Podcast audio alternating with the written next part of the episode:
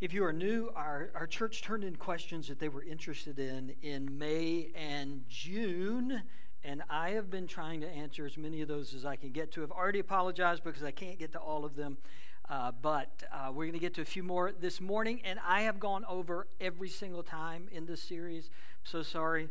I went over first service. They've cut one song just to see if I can get it under the wire. I wouldn't bet on it. Um, so I want to get right to the first question. Before I do, just real briefly, thank you for all of the memes and screenshots of alien stories that you sent me this week. I, I appreciate appreciate the way you're buying into that. Don't know if you noticed, but uh, Congress held hearings on aliens because of last Sunday's message. That's what that's what I'm going with. That's what I'm, that's what I'm going. We we have influence in the world. If you didn't know that. Okay, here we go. First question for today is how did they eat in biblical times, and should we model our diets after them? There was an additional question, and I'm paraphrasing, paraphrasing, but it was along the lines of. Uh, do we obey the Old Testament laws or do we forget about all of those and just concentrate on what Jesus said in the Gospels? That sort of thing. Very common question, uh, some, somewhat difficult topic. I'm going to do the best that I can to try and, and get it answered. I think these two questions came out of the Moses series. If you were here May, June, we, we did a series on Moses. I loved teaching that series. The challenge with that series was what to include and what to not include because I couldn't include everything in five weeks. And so we didn't really get into the law, but I think as we tracked through Moses' leadership, these are the questions that naturally would come to mind. So uh, let, let's jump into it when we ask the question, how did they eat in, in, in, Bible times and should we eat the way they ate? Should we model our diet after it? I would say first, uh, it depends on where in the Bible you're talking about. If you kind of parachute into different places in the Bible, you find people eating different things. For example, in the garden before sin, before the fall, this is Genesis chapter 1, verse 29. Then God said, I give you every seed bearing plant on the face of the whole earth, and every tree that has fruit with seed in it. They will be yours for food. And to all the beasts of the earth, and all the birds in the sky, and all the creatures that move along the ground, everything that has the breath of life in it, I give every green plant for food. And it was so. Apparently, in Genesis 1, everybody and every animal was a vegetarian or, or even a vegan. There were no car- carnivores in Genesis chapter 1 and Genesis chapter 2. So that is one way of eating. Uh, if you uh, look at Egypt, when the, the nation was in Egypt, apparently they ate leeks and onions and pots of stew. Uh, the night of the Passover, they cooked a lamb. They had lamb to eat and bread without yeast in it. If you read the book of Daniel, you remember Daniel and some of his friends are kidnapped and carried away to Babylon. When they get there, the king wants to feed them food and wine. So, all kinds of food and wine. And Daniel and his friends say, Would you mind if we just eat vegetables and water? Some people call this the Daniel fast. A lot of people in January, they'll do like a 30 day, 40 day Daniel fast. They'll eat only vegetables and water uh, to kind of get all the Christmas out and get back on a better eating plan, right? So, so it, it, all depends. You get to the New Testament, they're eating everything. Like they're just going crazy. It's wild in the New Testament. They're just they're eating every barbecue sandwiches, like the whole thing. They're having everything in the New Testament. So the question, it, it depends on where in the Bible you're talking about. Now, I think I know where the question normally comes from, and I'm going to get to that.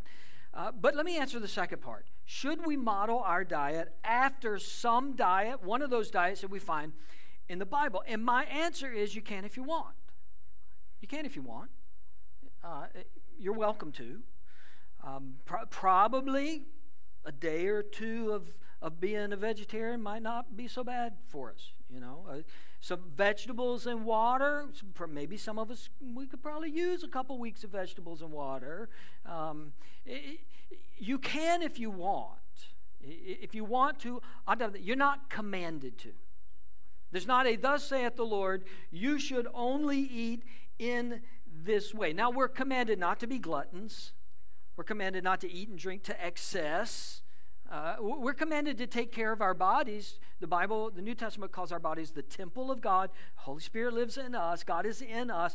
We should care for our bodies because our bodies are created by God. We bear the image of God in our uh, in our bodies, and therefore we we should we should care for our bodies. All of that is true. Outside of that, outside of excess and, and gluttony and that sort of thing, you are welcome to pick whatever form of diet you want, and there's not necessarily a spiritual component to it. So then the, the question is so why not?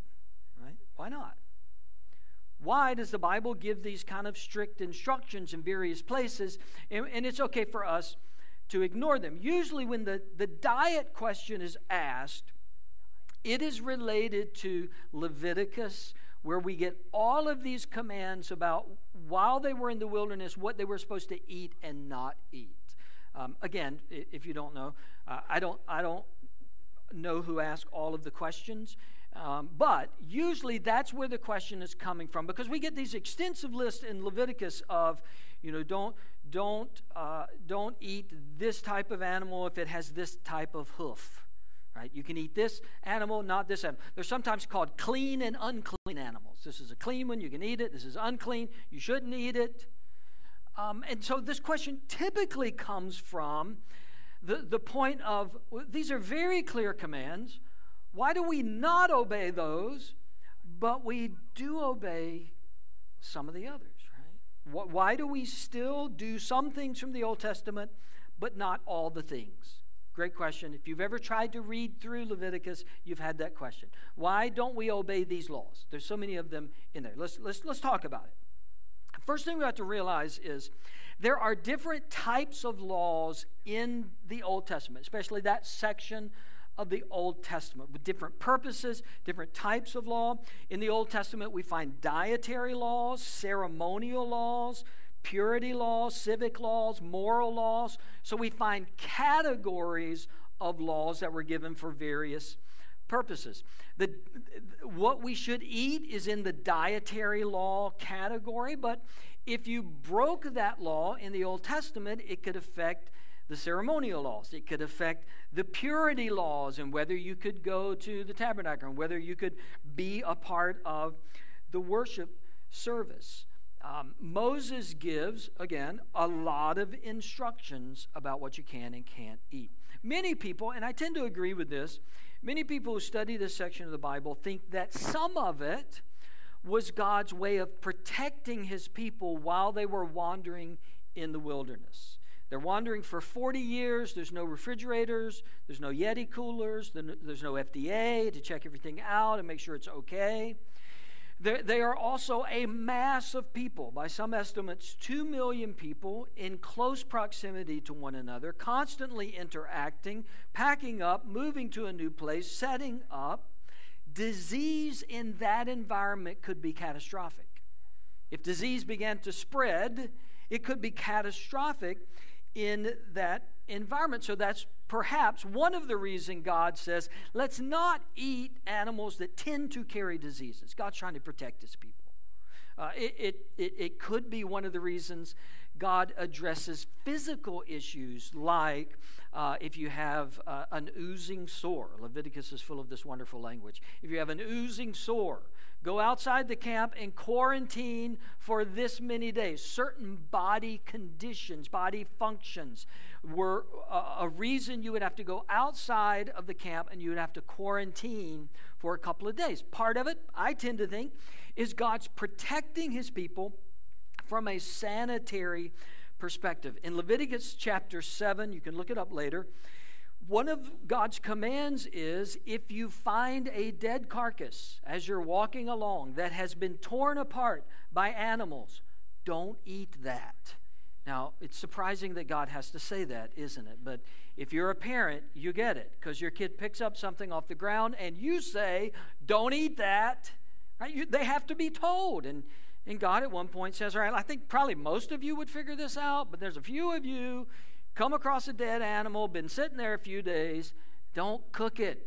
That'll be bad for you. So some of this was God saying, I want to protect you. This is my protection over you as you're wandering around in the wilderness. Another aspect with some of the laws that we find in the Old Testament is, is a symbolic way for God to say, You are a different kind of people than everybody else around you. You are set apart, the Bible uses, we use the word holy. You are a set apart people. You're not to be like the other nations. You're not to worship the gods that the other nations worship. And so I'm going to implement some laws during this period of time to help you come out from your old experiences and set you apart from other religions. One, one of them is uh, they were commanded not to wear mixed fibers in, in their clothing. They weren't, they weren't supposed to wear mixed fibers. This, one's, this one gets brought up a lot when people are trying to poke holes in the Old Testament. Like, why don't we do that? Everybody here is breaking that law today, right? Every one of you, you have mixed fibers on in your clothing. Well, well this was a, Israel is a symbol for nations to come of purity and holiness. Mixed fibers was a way of, of picturing that. You're to be pure, you're to be holy, you're to be unlike the other nations. God gives the command don't drink the blood of animals. Right? This was not God's prohibition against having a steak rare, right? This was God's way of saying other religions right now, cultures that you came out of in Egypt, the polytheism in Egypt, uh, the, the other uh, religious practices in that area of the world, they drink animals' blood a, as a part of their religious rituals. I don't want anybody to confuse you for them right now. I don't want you to do that. So God is giving these parameters to his people. Some of them are symbolic, some of them are to try to keep them from going back to pagan religions. And you know, if you've read the story we talked about in Moses, sometimes that worked and sometimes that didn't work. Uh, some of the laws that God gives are in relationship to worship, to go into the tabernacle. Can you be involved in worship? Can you go make a sacrifice? Again, ceremonial, purity, this is clean, this is unclean, but God also gives moral laws. He gives moral laws of how we're to act and how we're to treat each other, how we're to live in community. This is morally what it looks like to be in covenant relationship with God. So, how do we know which one of those still apply? My suggestion is that we interpret the Old Testament laws the way Jesus interpreted the Old Testament laws. How did Jesus interact with the laws of the Old Testament? What did he permit? What, did he get rid of? Because Jesus in the Gospels, he doesn't give us a case by case, every single law uh, dictionary. But he does give us a way of seeing the Old Testament. He, he does give us a perspective on the Old Testament. And if we can understand Jesus' perspective, we have a better chance at approaching the Old, Te- Old Testament correctly. Because Jesus came to die for us, to be our high priest. The book of Hebrews calls him that. He is the ultimate high priest, greater than all the priests that came before, greater than Moses, greater than Abraham, greater than the angels. He is our singular high priest. We no longer need the priestly system.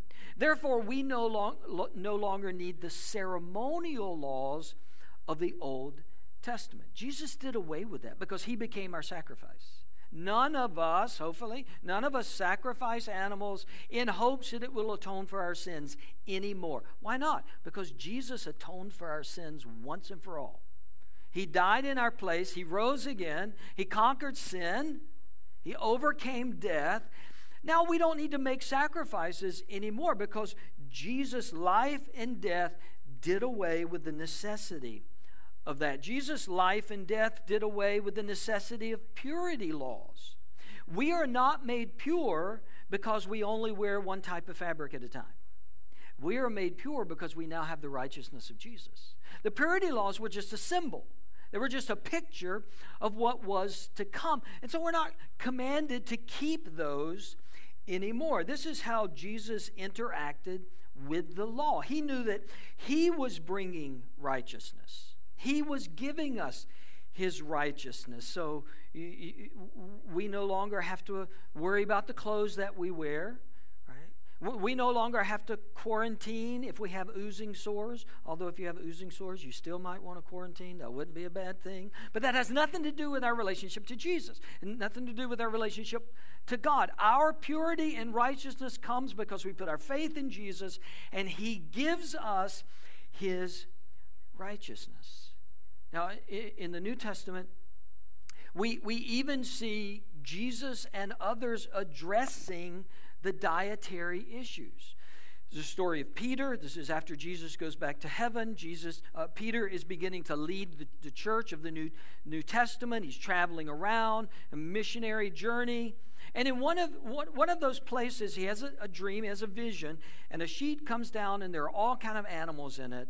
And God says to Peter, Go kill and eat. And Peter says, No, I, I can't eat that. Those are unclean. And God says, What God's made clean, don't call unclean. And this, this was God eliminating the dietary laws of the Old Testament and saying to Peter, no, that was for a time.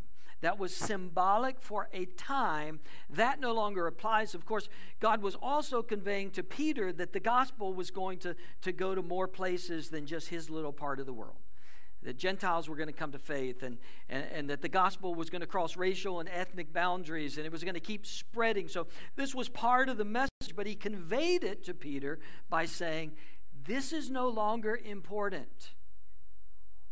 Jesus does the same thing in Mark chapter 7. This is verse 18. Don't you see that nothing that enters a person from the outside can defile them? For it doesn't go into their heart, but into their stomach, and then out of the body. And then Mark gives us this narration.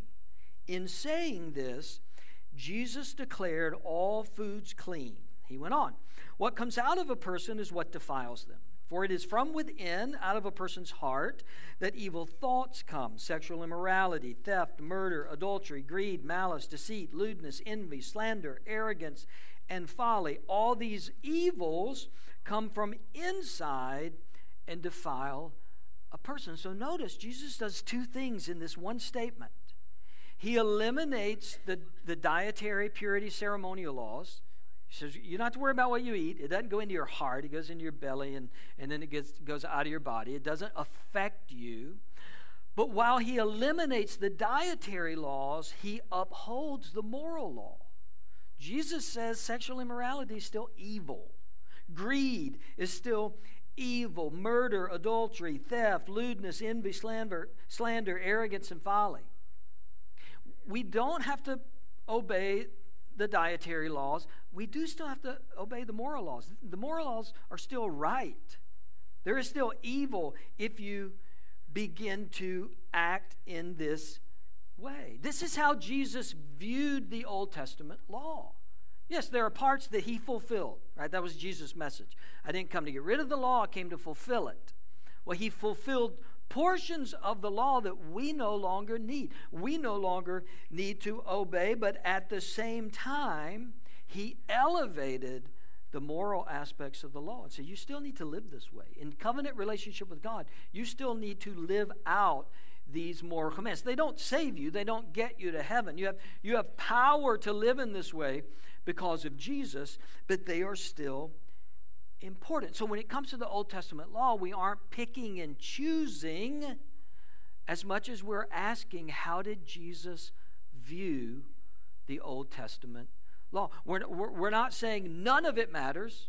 We don't even need to read it. It's not none of it's useful. No, Jesus found it to be useful.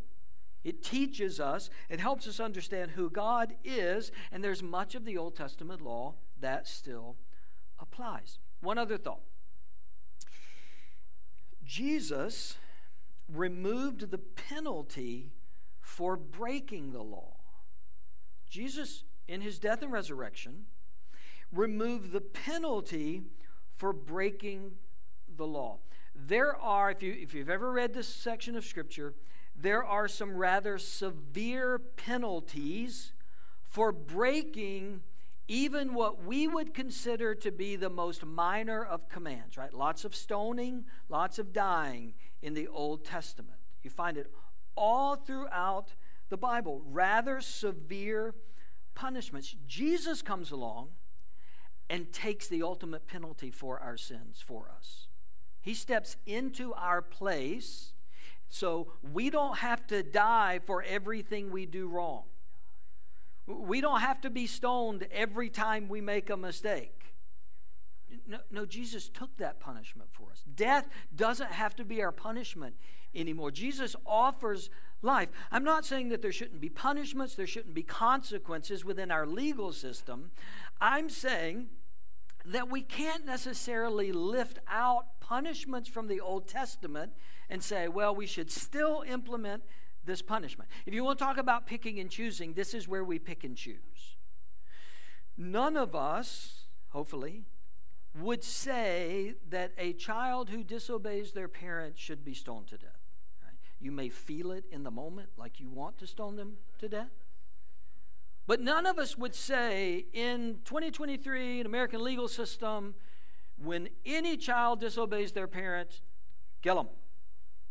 Like, we would never say that. And yet, we read other portions of the Old Testament law that talk about death punishment, and we say, well, we should pull that out and we should implement that in our legal system. We should implement that in our justice system. You got to be very careful. I'm, I'm not saying the Old Testament doesn't give us insight into right and wrong and, and what should be illegal. I, I'm saying that we can't just lift punishments out of thousands of years ago, copy paste, and drop them into 2023. We, we aren't Old Testament Israel. We aren't. There is no Old Testament Israel today. Israel in the Old Testament was a, a theocracy. It, it, was, it was not just a gathering of God's people, it, it was a civic society. A civic society under God's rule, a theocracy. There's not one of those today. We aren't one of those today. Okay? America is not today's version of Israel from the Old Testament. That's, that's not who we are. We, we, we aren't God's chosen country, more loved than any other country. There's wonderful blessings for being in America. I'm so happy that I live here, was born here. There's wonderful blessings for being in America. But we aren't the modern day Israel. That's not who we are. Therefore, we have to be very careful saying, well, these civic laws were applied in the Old Testament. Therefore, they should be applied in our country today. Again, they can inform, they can give us some insight, but we need to be very careful pulling passages out and trying to insert them without some thought into what we believe today. For example, we can have a longer discussion if you want to have one. For example, you can be a Christian and be opposed to the death penalty. Those two things can coincide. You can be a Christian and be opposed to the death penalty as I am. I haven't always been opposed to the death penalty. I am today and have been for some for some time. I don't think the Bible compels us as a Christian, as a citizen, to support the death penalty. Now, I, I, think you can be a Christian and support the death penalty. I, I understand all the sides of the argument. I just don't think the Bible says you have to. Like for me, I think uh, this is one of those issues that we can prove statistically, clearly, that in our country, we are unable to fairly implement that punishment across the board. It's verifiable, it, it, it, it's provable. You've seen the stories, you've gone to the movies. You've gone to the movies about the person who was on death row for 30 years, and then some lawyer got in there and found some new details, and they got off, and you left so relieved. This happens all the time, and they don't make movies out of all of them. They don't make movies out of all of them. Okay, so for me, I'm not saying you have to feel like I do. I'm saying we need to be careful picking this up and saying, well, we have to do it this way. For me, I don't think we can equitably, in fairness, enforce the death penalty, a punishment that there's no going back from. Like once it's carried out, you don't get to go back and redo it. Okay, so so for me, I can't support that when we've proven again and again that we aren't always fair. Socioeconomic issues, racial issues cloud our judgments sometimes in our justice system. We're never going to avoid that, but when it comes to taking life, that's something I can't support. Again, I'm not telling you, you you can't support it and be a Christian. That's not what I'm saying. I'm saying I think I have the freedom to not support it, even though there's a lot of stoning going on in the Old Testament. Right? Let, let me give you let me give you just an example from Jesus. If we're going to interpret the Old Testament through the lens of Jesus, think about this story. John chapter 8.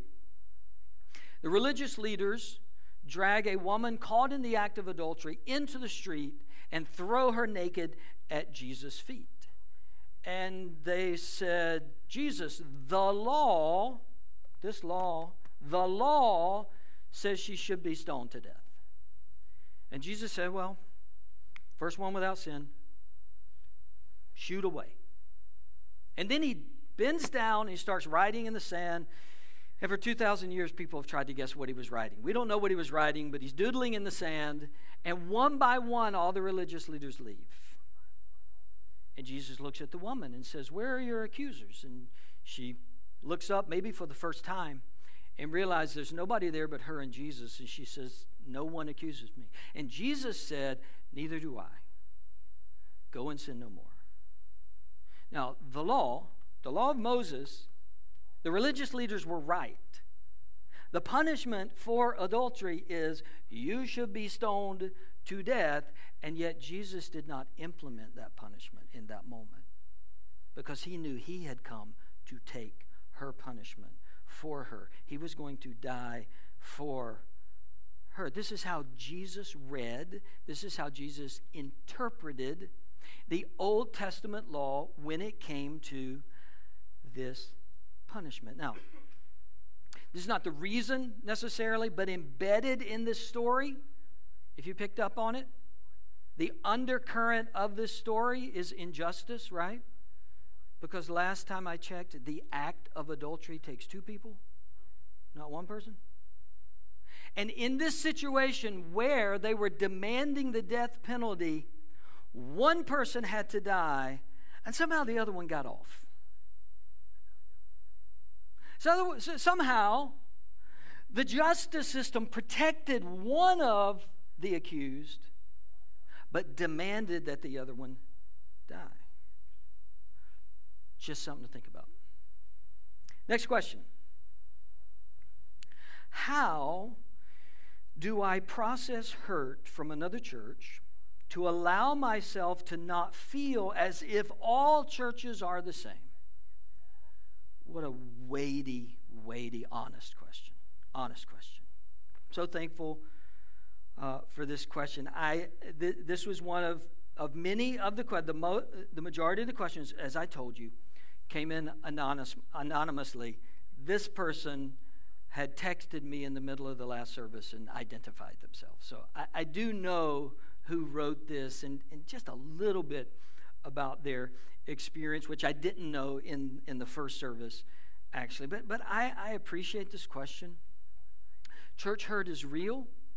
Uh, people have been hurt by, by churches, by leaders, by pastors, by, by staff members, by uh, volunteers within the church. Church hurt is real, and, and we're at a time where a, a lot of people are processing this. A lot of people are kind of swimming in these waters, not just because, but largely because the, the documentaries just kind of keep rolling out about different churches and pastors and, and ministries. And so we had the, the Mars Hill, Rise and Fall of Mars Hill with Mark Driscoll, and, and we've had multiple documentaries about Hillsong.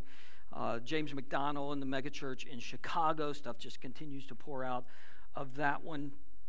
Uh, the Duggar docu-series that, that linked in, Bill Gothard, and that whole realm. Some of these names mean nothing to you. Uh, for some of you, you recognize some or all of those names. Uh, we've just had this series of catastrophic failure, whether it be moral failure, whether it be abusive leadership, whether it be financial failure, um, sexual abuse in the Catholic Church, sexual abuse in the Southern Baptist Church, sexual abuse in other churches. Week after week, it seems like there's another story. Right? This is happening, it's coming to light, and yes, understandably, people are hurt by this. There are victims as a part of this. Uh, uh, to the person who wrote it, and, and I now know who this is, but I would say to that person, the fact that they were willing to submit this question to me is a good sign. And it's a good sign from a, from a couple of different directions. Number one, they're, they're bringing it out in the light, which is what we have to do sometimes. Maybe we're not always ready to do that, but at some point, those deep wounds, those deep hurts, we got we got to bring them out. We got to talk about them at some point. And, and, I so appreciate in this person their willingness to do that. The, the other good sign from this question is that it tells me this person, and maybe you're like this person, this person hasn't completely given up hope in the church. Haven't they're, they're, willing to give us one more chance, maybe. They're, they're willing to try one more church, one more pastor, one more small group. They're, they're willing to see if somewhere this is real to anybody. And that speaks volumes about that person. Just that they still have a little bit of hope left, and I'm thankful for that. Some thoughts. I'll try to be as, as, as brief as I can. What I would say to anyone who has experienced church hurt is it's okay to walk slowly through the process. It is. Don't feel like you got to go right back. Okay, I'm not trying to rush you. Uh, I don't know the details of your story. It's okay to, to, to know this is going to take a little bit of time for me to trust again, for me to believe again, for me to have hope again. It's okay. No one needs to make you think that you should just snap back. It's okay to walk slowly through the process, but I would say on the other side of that, stay in the process. Stay in the process. Don't get stuck. Don't bail out. Don't quit. You may have to hang in one spot for a little while, but begin to take small steps, slow steps forward. Maybe you're not ready to rush back to everything you used to do. I have this conversation occasionally with people. They've been in another place where they were hurt, and they come here, and, and I meet them, and they say, Look, I, I'm not ready to jump right back in. I understand. I understand. You, you may not be ready to, to snap right back. That's okay. Just keep walking forward. I. I know there are no perfect churches, and we all know that right? Theoretically, there are no perfect churches, there are no perfect pastors, trust me. There, there, there are no perfect staff members and no perfect organization. There just aren't. But I still believe in the church because I've seen what God does in, in his family. I've seen the relationships that are built. I, I, have heard stories even just this week, stories of, of, of somebody being in this building, and, and I would have never in a million years guessed their story, and they just shared it all with me this week, and it was something only God could have done. Only God could have done. And we get to see that. We get to experience that because we're part of the family. We, we get to grow with one another. We get to serve one another. We get to encourage one another. I, I just believe in the church. I, I, still believe that the church is the primary vehicle of God accomplishing His work in the world, of bringing His kingdom just a little bit closer to earth. I believe the church, the local church, is still the primary means that He does that. Having said that, I've been hurt by church many times. Many times.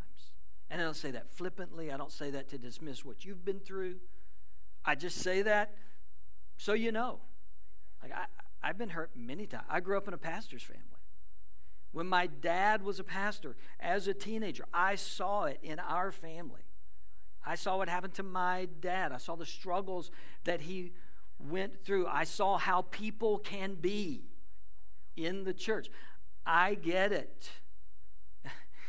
The church, and of course, my my career has largely been in the church, so maybe that explains this. I have never been lied about more than I have in churches. I've never been mischaracterized more in secular society than I was than I have been in the church. I've never been hurt by unbelievers to the degree that I've been hurt by believers. And I, and I just say that to say, I get it. This is real. It stays with you. It hurts. Um, something that was important to Julie and I, and, and this doesn't apply to everybody, but I felt like I wanted to say it because it's part of our experience.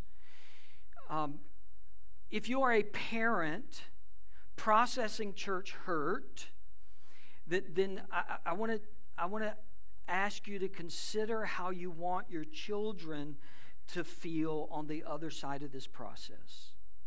Consider how you want your children to feel on the other side of this church hurt process. I don't want to add more pressure to what you're already going through. You, you, you're already trying to figure something out. But, but when you and I walk through church hurt, we don't stop being parents. And we don't stop being the primary spiritual guide for our children if they're still in our home. And if you're a parent who has been hurt by the church, I, I just ask you to consider what do you want your children to see? How do you want your children to view the church? Because the way you walk through this process will impact how your kids view the church. And initially, depending on what the hurt is, initially uh, we're sometimes tempted to say, I don't care. I hope they hate the church. I hope my kids never go to church. I mean, I get that visceral, emotional response when it comes to church, but your kids are going to need the church one day.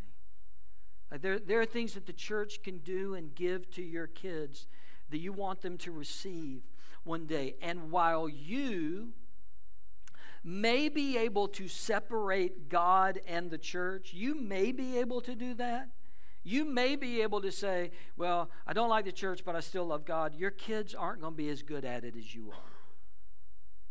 Their impression of God is going to be linked to the way you talk about God's people and the church.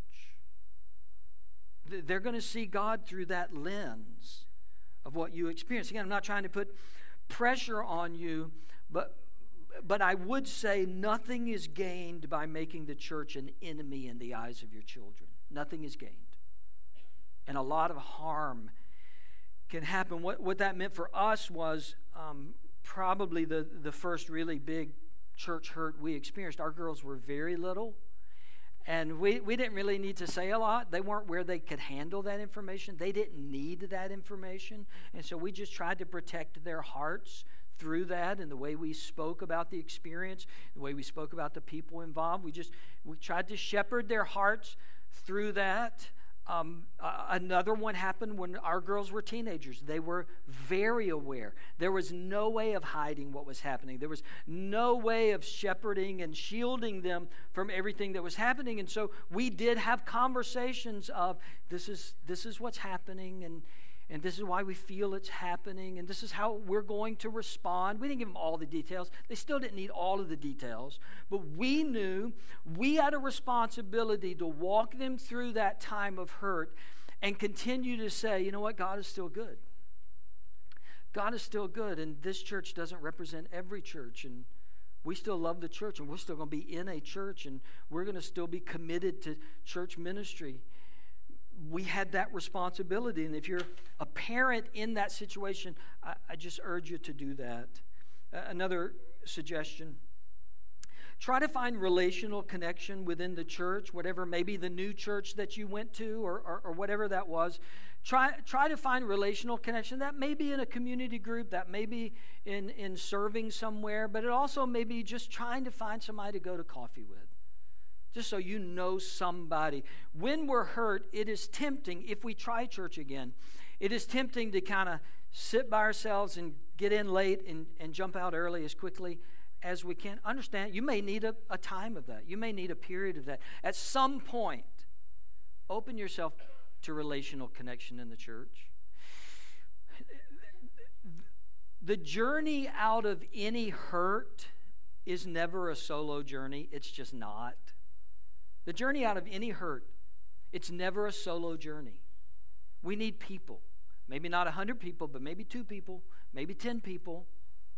There are, of course, inner work that only you can do. There's inner work that only I can do. But the journey out of church hurt is never going to be accomplished completely by yourself. Try to find relational connection. I didn't know where to put this comment, but I felt like I needed to put this comment in here. and, and this is not directed at the person who turned the question in and it's not to minimize church hurt. I just feel like in these conversations, we need to have this conversation too. And it's simply this don't misuse the idea of church hurt and allow it to be an excuse. don't misuse the idea of church hurt and allow it to be an excuse. Whenever language becomes popular, whenever a topic becomes ubiquitous, like everybody's talk, talking about it, the docu-series are rolling out and, and people are rejecting their faith and, and you know this topic is, is discussed a lot it can be easy to perceive everything in our life as church hurt and everything's not church hurt you know uh, another very si- sensitive example I'm, I'm trying to be sensitive everything is not trauma Everything's not trauma. Trauma is real. People have experienced trauma. We, we, we need to deal in healthy manners with trauma. Not everything is trauma. And because that word gets used so much, there can be a tendency to say that everything is trauma. Everything's not trauma. And when we call everything trauma, we minimize the reality of what it does to the people who experience it. I'll pick on the teenagers because they're easy and won't defend themselves. Uh, teenagers, if your parents tell you that you can't stay out all night with your friends, that's not trauma. okay, that's, that's good parenting. That's not trauma. But, but sometimes, because these words, these are very important words and very important topics, and sometimes words get used so much that we just start attaching them. Not everything is church hurt. Sometimes we just have a disagreement or we want a church that does this and the church we're at doesn't do that they do this. That's not church hurt. That's just uh, they, they don't do something that I, I wanted them to do. Maybe they can't. Not, uh, no church can do everything all the time so, so let's be careful that we don't minimize this topic by claiming everything is church hurt and then using that excuse to just not go to church. And, and I'm over time again, but a, a lot of that has happened the last few years. That's all I'll say. A lot of that has happened. People have picked up on a disagreement, called it church hurt, and they never went back to church again. Another suggestion uh, talk to a trained counselor if needed. Um, the, there are trauma informed counselors who can help you with this wound. That is not weakness, that is not a lack of faith, that is wisdom. If you have a wound, if you've experienced this, you may need to talk to someone professionally, someone who is trained to walk through trauma. Maybe it's not specifically church hurt, but they, they're trained, uh, they're trauma informed in their counseling, and they can help you work through that. That's a good thing. And if you need it, we can help put you in touch with someone who can help you. Something else. Remember that a person and not all people hurt you. A person and not all people hurt you. It's very easy to go from specific to general. It's very easy for something to become, uh, I got hurt at this church. All churches do that. I was hurt by this pastor. All pastors are that way. For me, in working through various seasons of church hurt, it was always helpful, not in an angry or vindictive sense, but to remember you know what? It was really this person. This came from that person. This, this was the product of this group of people. It wasn't everybody, it wasn't the whole thing, it certainly wasn't every church. To be very specific, this came from this person. And, and, and when you do that, you know, often, as there is with me, there, there's a thought, yes, but other people allowed it to happen, or like other people didn't defend us, or other people didn't protect. All of that's true. But number one, again, that's, that's a specific group of people. It's not all people. And often when that happens, that group, they didn't know what to do. they didn't know what to say in the moment. They were trying to figure out what was going on. And by the time they figured out what was going on, the thing had already happened. Just some clarity about this isn't everybody. This was this event. This was this person. And yes, there are people who believe that person. There are people who still believe that person about that thing that happened. But that's not everybody. That's not the whole church. So try to be try to be specific. And, and as, as I do that, I think as you do that, you will find that that thing loses some of its grip over you. I, I, I don't know how forgiveness happens in really hard circumstances. Like, what is the one, two, three steps? I, I'm less and less comfortable commanding that people forgive as if you could just do it right now. I mean, forgiveness is usually a process. It's usually like over the weeks and years. And sometimes, sometimes I don't even think we know when we've done it. But we do know when one day we wake up and we realize, you know, I haven't thought about that thing in a week.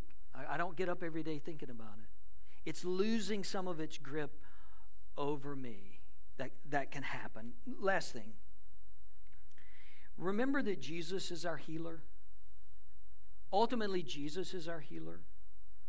Um, hopefully, hopefully, if you're in this church, it feels healthy and not too weird and, and trustworthy. Hopefully, you find a church after that experience and you feel like, okay, I, I, I can be here. But that church, although it can be a part of your healing, it's not your healer. Jesus is your healer. Jesus is the one that heals hearts.